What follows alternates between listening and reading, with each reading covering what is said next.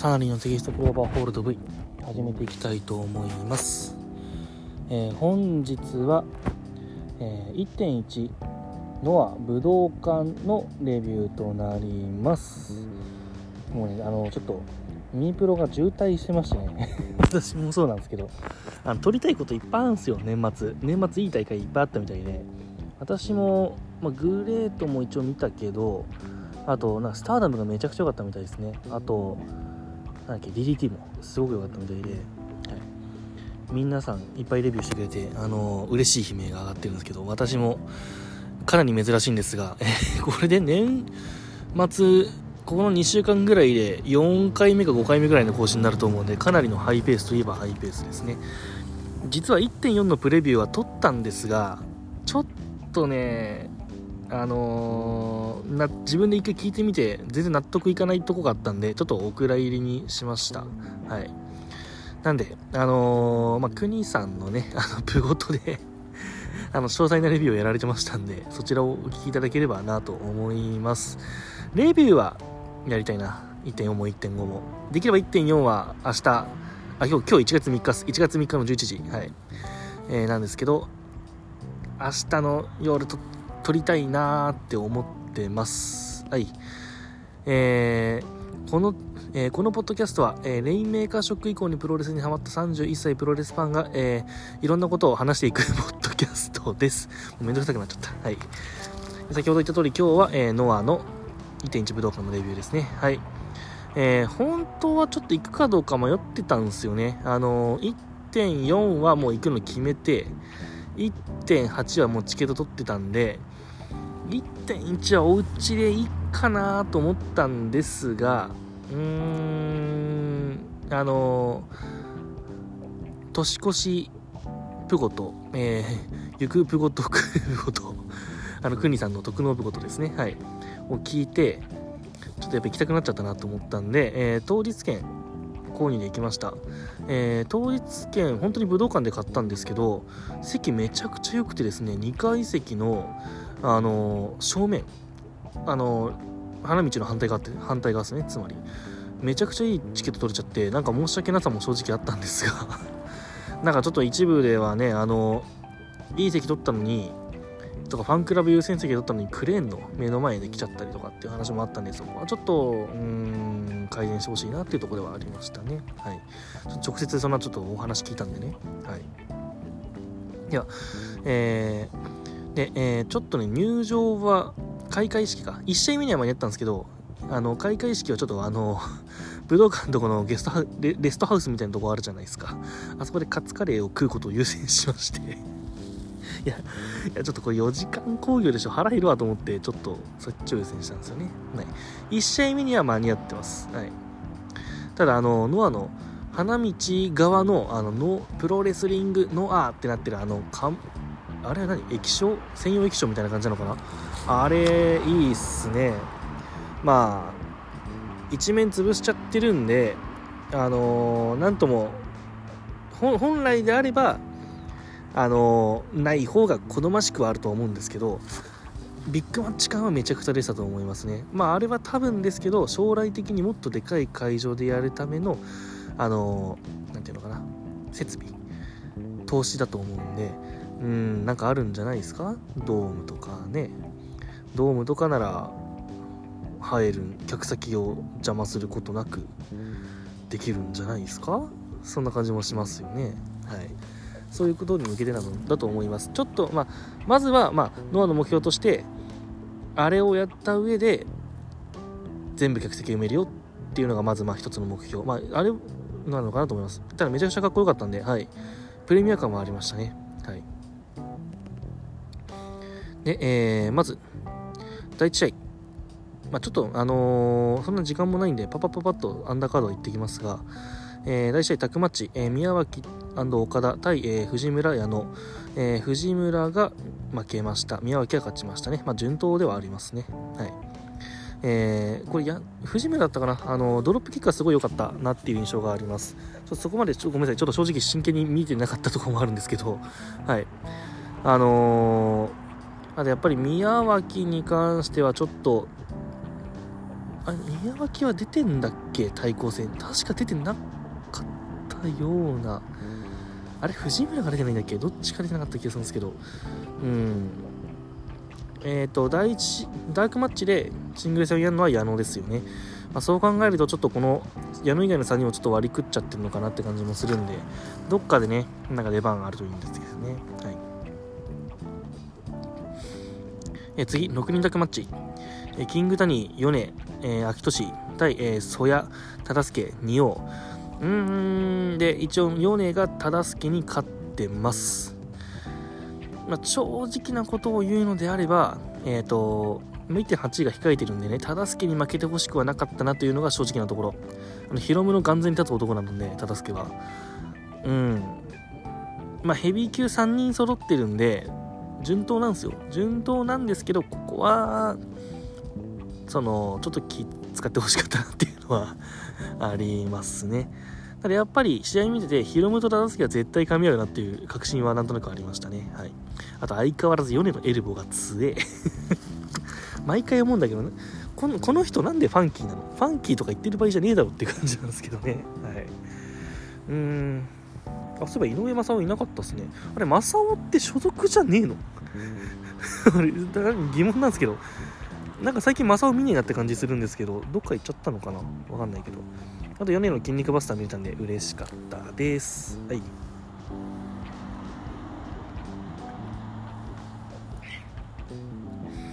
はい次。第3試合。タッグマッチで吉岡進む対覇王アレハですね。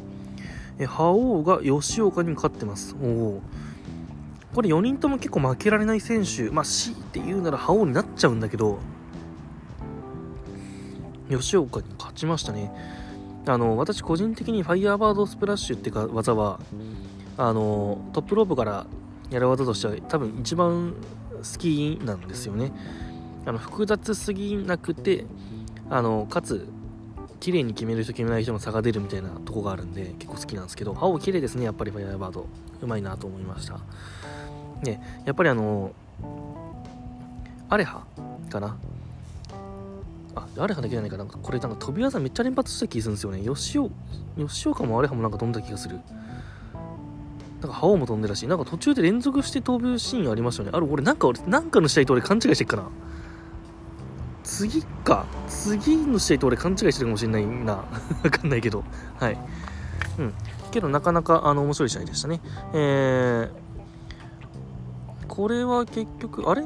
えっ、ー、と、ジュニアタックに挑むのは、えー、傭兵と、誰だっけ？論外だ、小太郎、傭兵と小太郎か。傭兵と小太郎が挑むんですよね。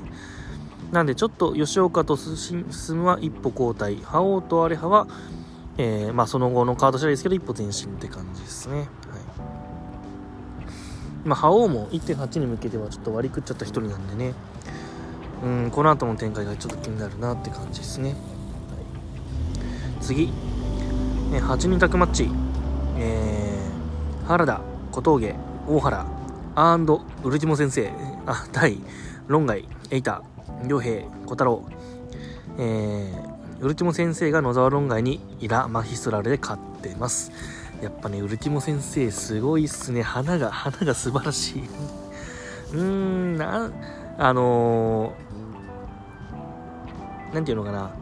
ノア・ジュニアってちょ、ちょっとっすよ。あの、これ、まあ、ごめんなさい。ちょっと、ちょっと悪口になっちゃうかもしれないんですけど、なんだろうな、ベビー側に強烈な飛距離を持った選手が少ないんですよね大原は俺いけると思ってるんですけどちょっと一歩引いちゃってるのでうん何ていうのかな。せっかくノア・ジュニアにおいてはペロスっていう明確なヒーローを置いてんのに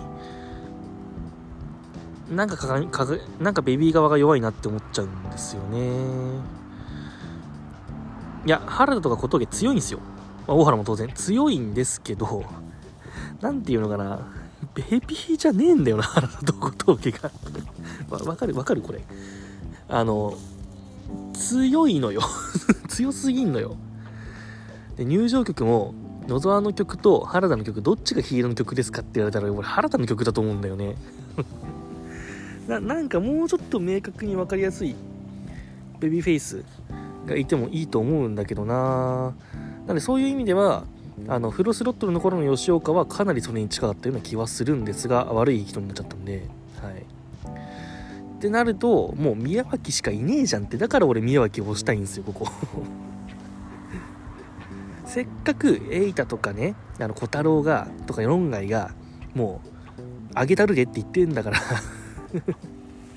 宮脇なんじゃないのって思いますよっていうかあのノアジュニアでちょっと蓋しちゃってるのはやっぱ原田と小峠なんじゃないのかなっていうのが正直な感想。ごめんなさい。2人のファンの方には申し訳ない。はい。うん感想です。やっぱウルティモ先生が1人こう圧倒的なまあベビーフェイスじゃない気もするけどウルティモ先生。どっちなんだろう？ベビーフェイスか。あのスターが入ることで成立した試合ってイメージになります。最後のマヒストラル見れて嬉しかったです。はい。次。えー、タクマチ、藤田、家臣対、えー、船木、えー、日高、えー、最後が、えー、藤田が日高に勝ってます。もうぶっちゃけこれ、あ、そうそう、ぶっちゃけってその前に、あのなんか、県、家臣の入場の時に、誰かいたんですね。あれ、後々聞いたら青木って言ってたんですけど、あ、そうなん青木真也ですよね。なんでだろうね。な、なんなんだろうね、このフラグって思いましたけど。青木真也といえば、えー、新日本の大会にも、えー、木谷オーナーが招待して、あのー、一緒に見てたんですよね。で、あのー、反応、あの、なんていうの観測球を投げさせられたんですよ。青木はぶっちゃけ新日本に上がりたがってたんですけど、だからその反応を見て、青木真也に対する拒否反応が新日本のファンがすごかったんで、もうその話うやむやになりましたっていう、ちょっとこれに関しては、あの、青木の普段の行いも悪いと思うけど、あちょっとかわいそうだなって思った事件がね、2014か5ぐらいにあったんですよね。IGF に出てたな、確か青木その時。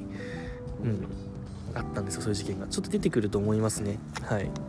えっ、ー、と、確かね、ナンバーかなんかの記事で、えー、ガンツさんか、えっ、ー、と、髪の毛の井上さんが書いてたと思います。なんか、あの、出汁に使われた、出汁というか、その観測球に使われた青木かわいそうみたいな記事があったと思うんで、ちょっと気になった方、見てみてください。で、えー、まあ、試合内容的にそんなにって感じなんですけど、あの、最後の藤田の、えー、スープレックスからの、えー、ショーンキャプチャーを切り返したのスープレックスからの、えー、殺人パワーボム。あんなもうダメダメ。ダメですよ、あんな。もう、もう人殺しの技ですよ、あんな。もう完全に。日高がもう、ボロゾキンのように叩きつけられて、えー、藤田が勝ちました。うん、ちょっと藤田の使い方、藤田の船木の使い方、ちょっともったいないかなって気もするんですが、まあまあ、まあ、ね、今日の主役はこの人たちじゃなかったよってことですね。はい。次。えー、JHC ジュニアヘビー級選手権試合、早田対小川、えー、20分54秒エビ固めで、えー、早田が勝ちました。うーん、なんだろうな。いや、うん、ごめん、ちょっと俺は正直そこまで乗れなかった試合なんですが、皆さん、どどう？どう？です？うーんっていう感じになっちゃうな。小川とか隼人の切り替え試合とかは相変わらずすごかったけどなんかねその感情が乗ってこないしうーん戦前もあんまりやっぱちょっと煽りとか少なかったよなって感じがします。これえっ、ー、とパートナー対決でぶっちゃけ頂上決戦の一つだと思うんですけどそれにしてはちょっと煽りとか足りてなかったかなって印象で俺がうんいや俺があんまそんなめちゃくちゃノア見てるわけじゃないからかもしれないっていうか多分そそうだと思うんだよな。そうだと思うんですけどあの見どころとかっていうのはあったと思うんだけどなんか印象には残ってない感じっすね。うんごめんごめん。はい。これは俺が悪いと思う。はい。えー、次。えー、GH タック選手権試合、えー、武藤敬司丸藤対田中将人望月、えー、なんだっけ？望月。忘れちゃった。読み方。はい。20分50秒。足4の字固めで、えー、武藤の勝利です。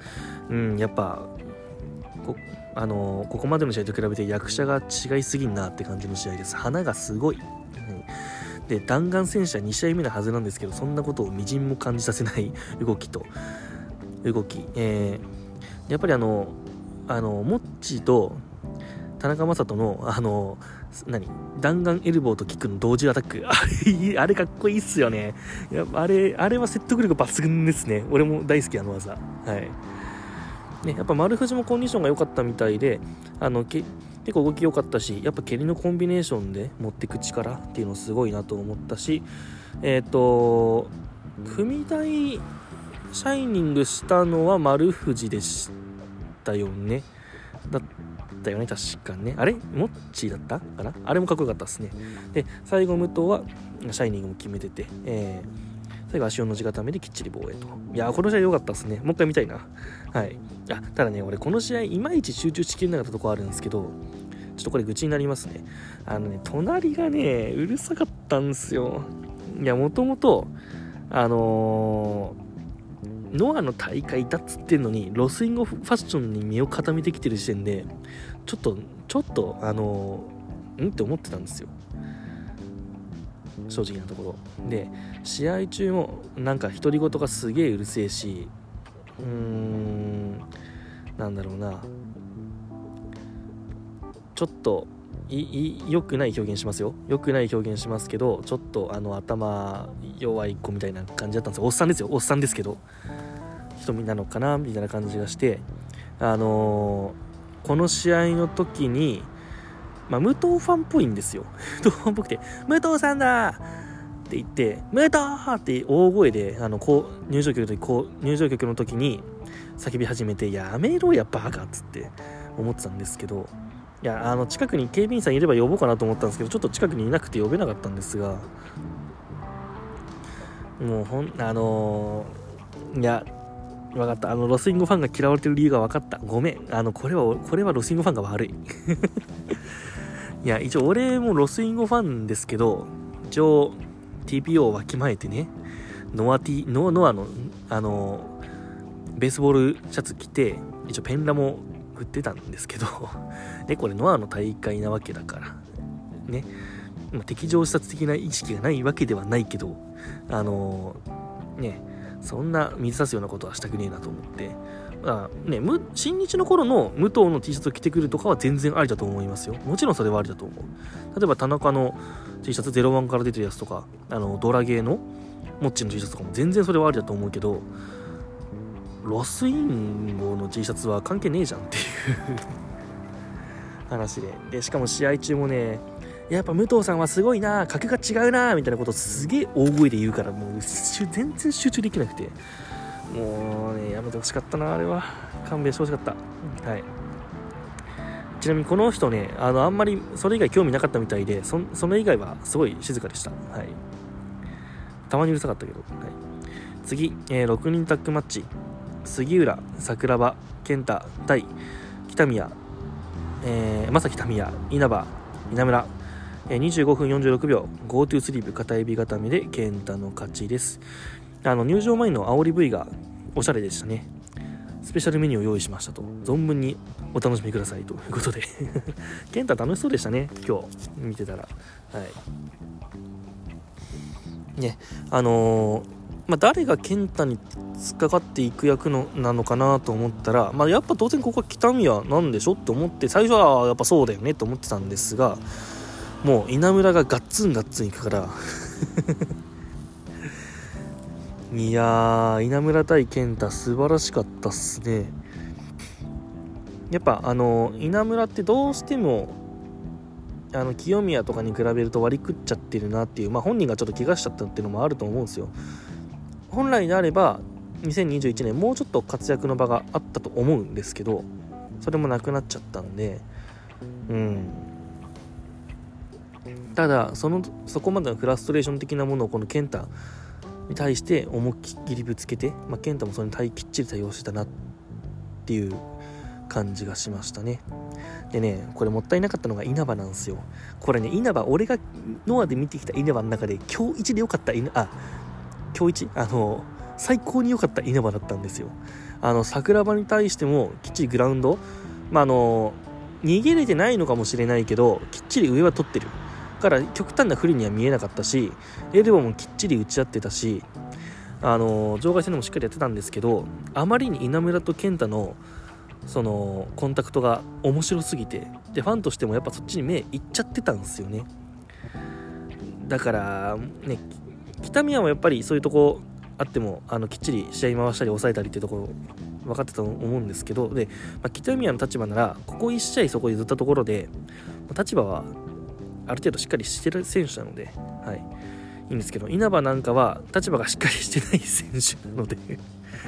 ね、もう1回1回1回ね印象残していかないせいかなきゃいけない選手なんですけどもう完全にもう稲村と健太に持ってかれてしまったなっていう感じですね。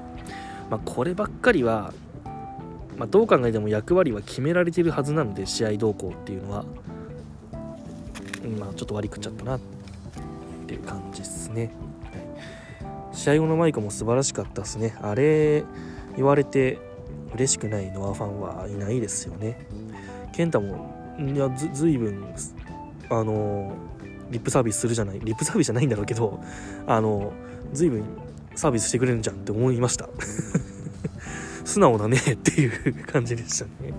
はい。多分本心だと思います、あれは。はい。で、えー、新日のファンも、まあ、注目度、あまあ、1.8が控えてるってこともあって見てるファンも結構いたと思うんですよ。まあ俺もそれですね。やっぱり今日の中で一番印象に残ったのは稲村なんじゃないですか。やっぱり。新日ファンが。はい。で、稲村が4年目ぐらいですか。えー、辻とか上村と同じぐらいですよね。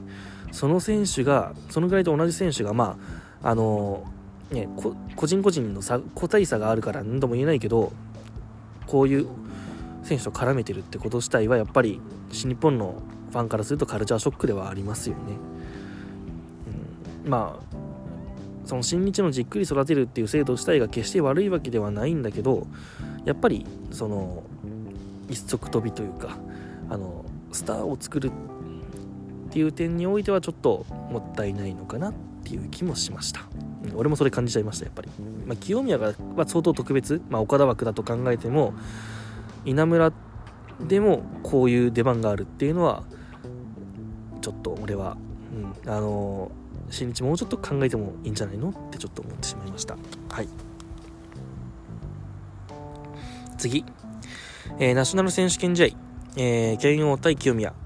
24分42秒、レフェリーストップで右ハイキック。えー、7代王者が2度目の防衛に成功。あのー、まずね、ちょっとノアファンに言いたいんですけど、あの これビタディさんも言ってましたね。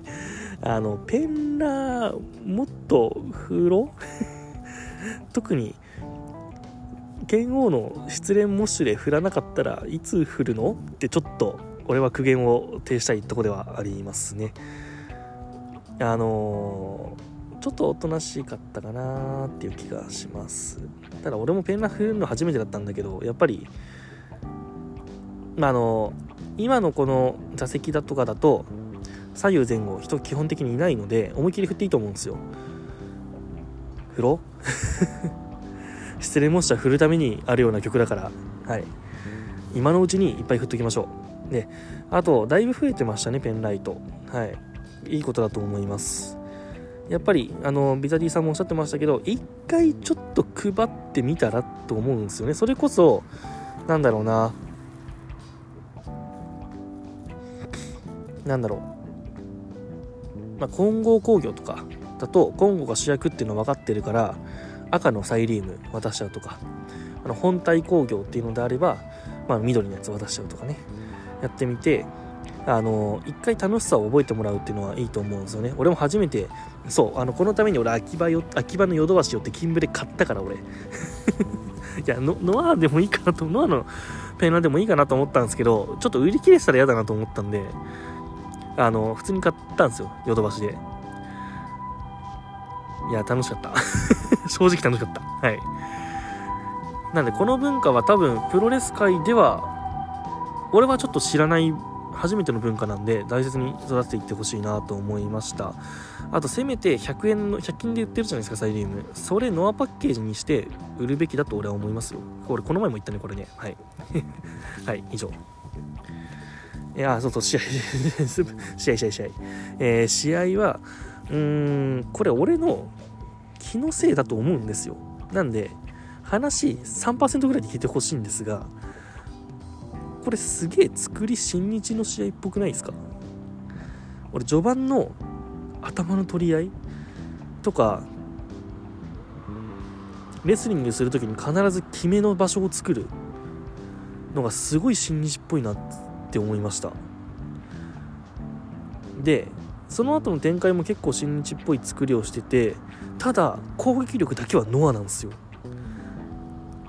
なんで新日の試合をノアの火力でやってみた感があったんですよね。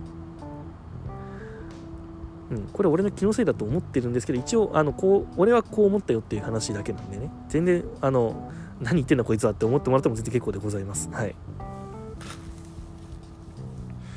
であのー、なんだろうなと思ったのはそう打撃合戦。あの蹴りとエルボンのとこあったと思うんですけどそこもそれにすごい感じた新日っぽさを感じたしでえー、最後多分あれハイキックの後もう一個展開あったような気がするんすよね。新日の試合なら絶対あるんですよもう一個。うん。なのでちょちょっと事故気味だったのかなっていう気もしましたが有識者求む って感じですね。はい。で何が恐ろしいかって俺の妄想がもし当たってるのであればこの2人相当新日の試合研究してますよ。何が言いたいかっていうと、まあ、特にけん、まあ、ちょっと清宮は相手がパートナーが武藤で相手に棚橋がいるっていうのを差し引いたとしても剣王に関しては相当対新日まあ対新日っていうかあの、まあ、プロっていうのであれば新日に合わせる。研究っていうことをめちゃくちゃしてるんじゃねえのっていう疑惑が俺の中で出てきてあ怖えと思いました。俺これは怖えぞ剣王ってちょっと思ってしまいましたね。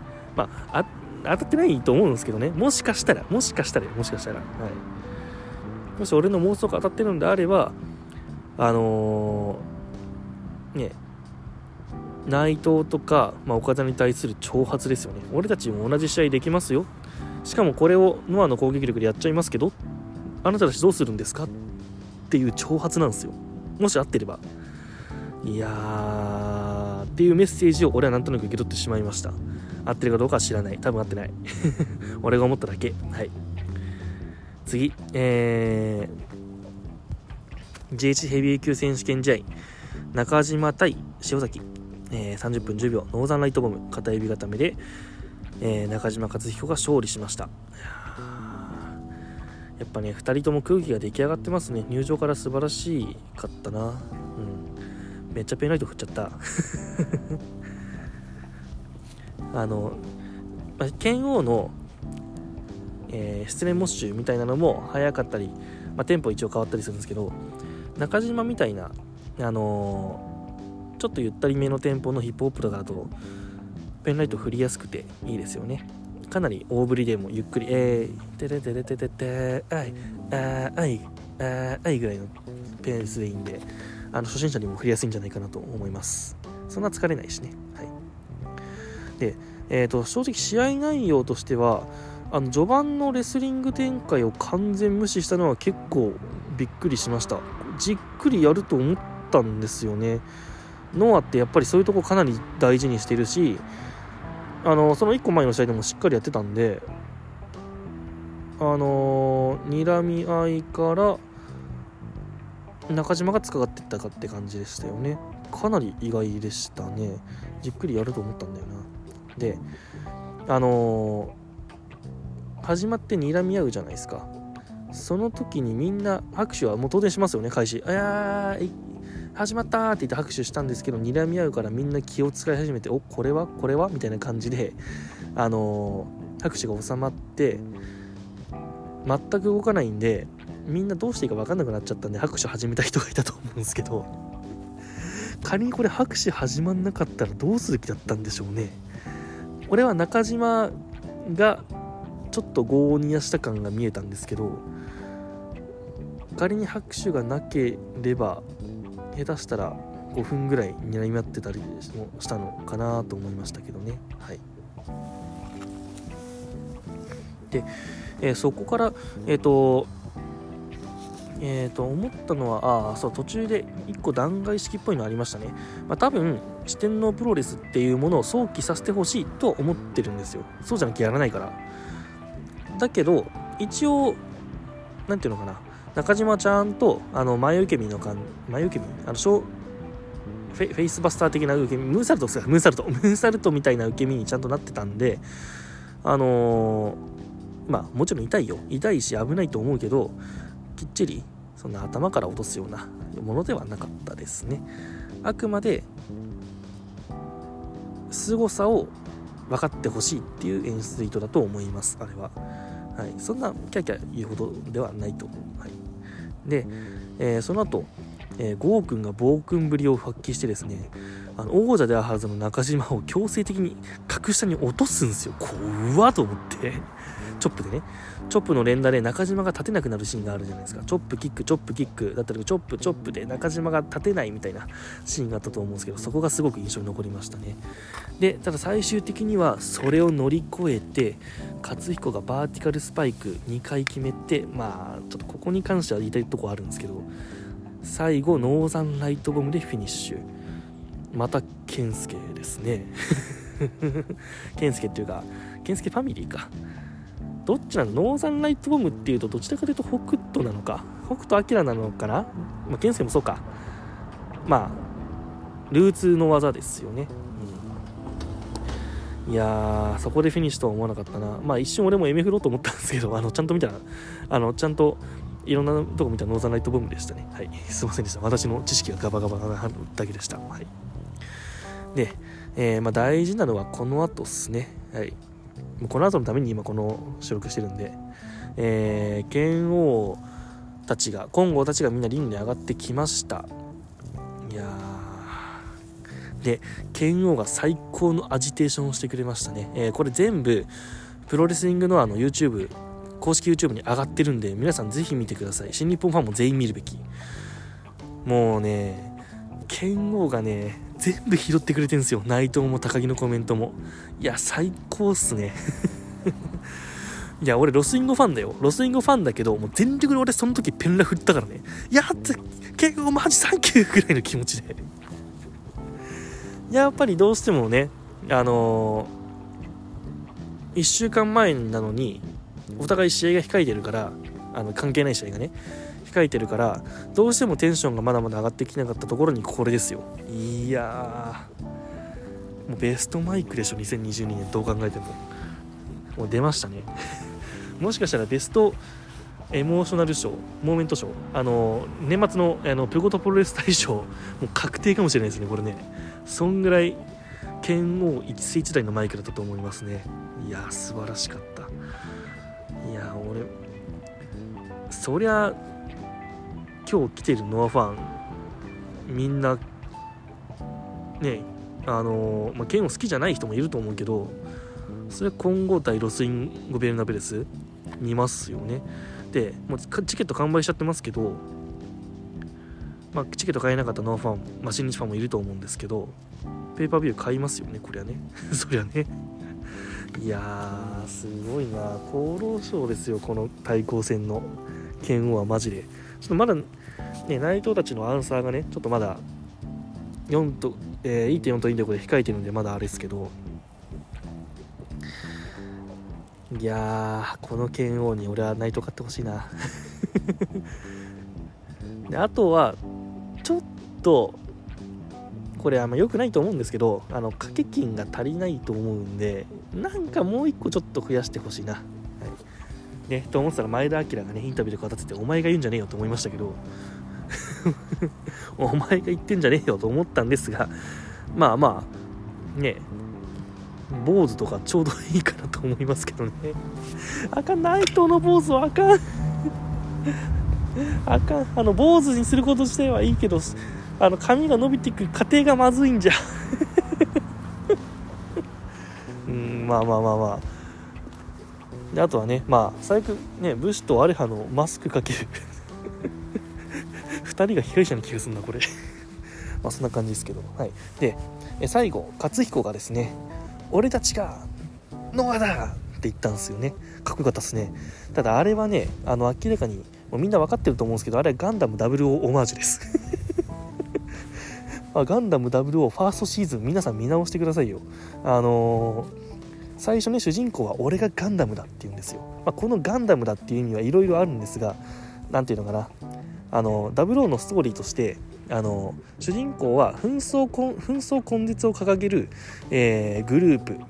で、えー、所属しててガンダムを操って、えー、武力介入をしていく、まあてまあ、まあ、ありてに言ってしまうとテロリストなんですけどあの圧倒的な武力を持って、え、他国の軍、まあ、世界の紛争地域や、えー、軍事訓習軍事練習なんかに介入していくっていうのが基本ストーリーなんですけどで、えーと、その主人公が何て言うのかなそのガンダムに命を救われた経験があるんですね。でだからガンダムをもう何て言うの神として崇めてるような感じなんですよ。でふん、まあ、神というか、まあ、紛争根絶の象徴として、えーと見ているようなイメージなんですけどで最終話にあたって、えー、仲間と一致団結することによって、えー、俺たちがガンダムだ俺俺たちこそこそが紛争根絶を体現するものだっていう意識に追いつくんですけど、まあ、だから俺がガンダムだから俺たちがガンダムだっていうあのー、ストーリーにつながっていくんですね。で、え、この時のシチュエーションがですねあのまあ、この主人公チームがどんどん追い詰められていくんですよ。やっぱり数には勝てなくてしかもその世界の軍世界が一つにまとまこの主人公チームを脅威に思って一つにまとまるんですね。一つにまとまってどんどんどんどん数によって押されてきちゃうんですよ。この構図ノア対新日本なんですよ。もう完全にオマージュですわ。もうこれ読み解けないポーターおるん？で、えー、まあで一応ファーストシーズンの主人公が、まあ、最後言ったセリフなんですが、えー、ストーリー的に言うと主人公チームファーストシーズンでは、えー、負けます。世界に敗北してしまいます。ただただねあのー、まあ、セカンドシーズンではまあ紛争根絶に成功するというかあのーそれを求める者たちを滅することはできたみたいな感じなんですけどね。うんはい、なんでもなんでこれはノアは負けるフラグなのかとか思いつつも見てたんですけれども、はいえー、まあ、何が言いたいかっていうと、えー、こういう妄想して楽しいよねってことです。以上 はいえー、サナリーのテキストクローバーホールド V では、えー、ご意見ご感想お待ちしております。ハッシュタグサナクロ V、えー、各種リプライとぜひよろしくお願いいたします。明日、新日本プロレス、えー、1.4楽しんでいきたいと思います。ありがとうございました。